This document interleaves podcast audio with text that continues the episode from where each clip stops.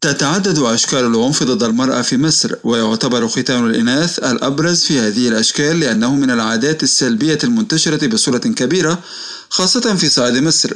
ورغم الجهود المبذولة منذ التسعينيات إلا أن تلك الظاهرة ما زالت مستمرة لتجد مواجهة من عدة جهات منها المجلس القومي للمرأة هيئة الأمم المتحدة المعنية بالمرأة برنامج الأمم المتحدة للسكان وغيرها من الجهات وذلك من خلال حملات توعوية بخطورة الختان كحملة إحميها من الختان. وفي يوم حزين راحت الجدة لبيت بنتها ومعاها اتنين ستات كتفوا وفية وسدوا ودانهم عن صريخها وهي بتتوسل لأمها تمنعهم من اللي بيعملوه فيها. ونزفت وفية وجريت هدى وجوزها وأمها على المستشفى. ووفية بين الحياة والموت لكن للأسف جسم وفية ما استحملش اللي حصل فيه. وراحت للي خلقها تشكيله غفلة البني آدمين.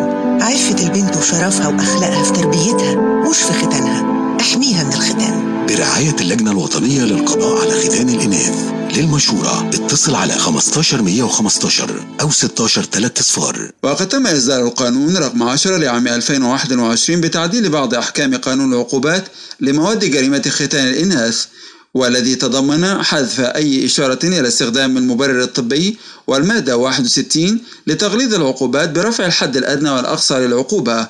ويرى الدكتور عمرو حسن مستشار وزير الصحة لشؤون السكان بأنه لا يوجد مبرر طبي للختان ولا توجد فوائد كما يشيع البعض علاوة على ما يسببه من أضرار نفسية جسيمة على الفتاة ومضى قائلا نقول إن الختان هو جريمة. النقطة دايما اللي عاوزين نأكد عليها إن الأعضاء اللي بتتقطع وقت الختان هي ليها فايدة طبية. فبالتالي لو ما كانش ليها فايدة ربنا ما كانش خلقها أصلا. فإحنا مش محتاجين إن إحنا نتدخل. القانون في مصر يمكن اخذ كذا مرحلة. عندنا في مصر شهداء صنعوا التغيير. في 2007 بنوتة مصرية اسمها بدور ماتت وهي بتعمل لها ختان. وعشان خاطر بدور في 2008 العقوبة كانت جنحه في 2020 بنوتة مصرية اسمها ندى ماتت وهي بتعمل لها ختان على أيدين دكتور. وعشان خاطر ندى تم تغليظ العقوبة كمان. فبالتالي تحول إن اللي هيعمل الختان سواء دكتور أو ممرضة أو داية هيتسجن. ولي الأمر اللي هيجيب البنت عشان يتم لها ختان هيتسجن. المنشأة الطبية اللي هيتم فيها الختان هتتقفل. عاوز أوجه رسالة؟ لأولياء الأمور. نقول إن الختان مرفوض طبيا لأنه ملوش أي فايدة بالعكس ليه أضرار.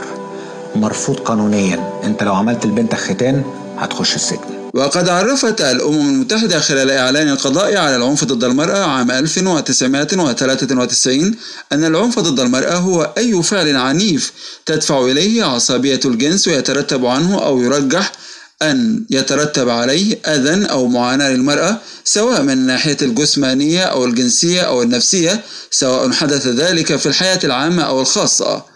وقد رصدنا بعض آراء الشارع المصري تجاه قضايا العنف ضد المرأة في مصر. الضرب لا بس الشتيمة دايما بسمعها إنه ممكن حد يغلس عليها أو كده وما بت... ما بتردش فبيشتم. أفضل شيء هي أخطأت. يعني فهمها بالراحة وبالعقل وبالهدوء.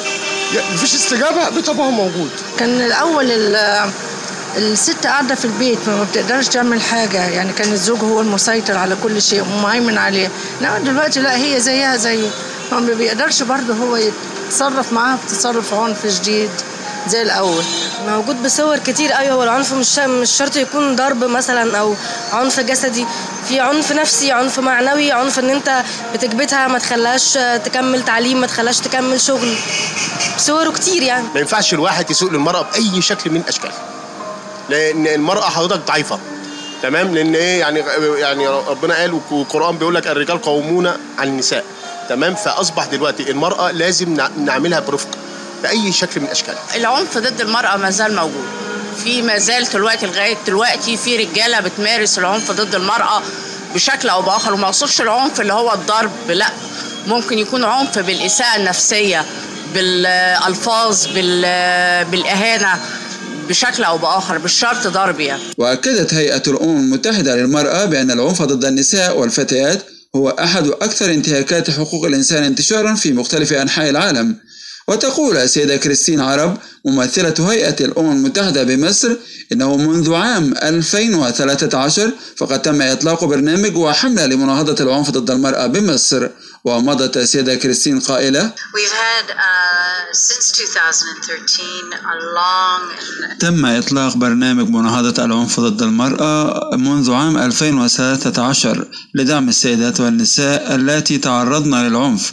ونعمل مع الجهات الحكومية والقطاع الخاص لإنهاء جميع أشكال العنف ضد النساء في مصر. وتشارك مؤسسات المجتمع المدني في مصر في صياغة قانون موحد لمناهضة كافة أشكال العنف ضد النساء كما تقول الأستاذة نورة محمد مديرة برنامج مناهضة العنف ضد المرأة بمؤسسة قضايا المرأة المصرية. آه كنا مركزين العمل على أربع قضايا آه جرائم قتل الفتيات الابتزاز الإلكتروني تزويج الطفلات وختان الإناث وإزاي هم بيأثروا على زيادة معدلات العنف الواقع على الفتيات آه من خلال التأثيرات السلبية والمشكلات الاجتماعية الناتجة عن هذه الممارسات الضارة.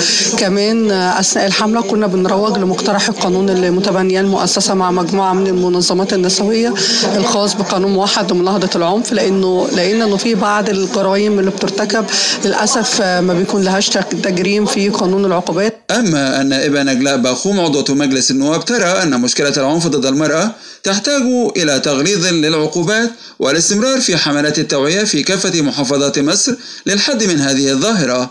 ومضت النائبة نجلاء باخوم قائلة في الواقع الفترة دي في اهتمام غير عادي بالمرأة وبكل بقيادة بتقلدها للمناصب وبتقلدها للأماكن الحيوية في الدولة. فكون إن إحنا نتكلم عن العنف ضد المرأة فده واضح إن هو يعني في مجال المرأة حاجة كويسة.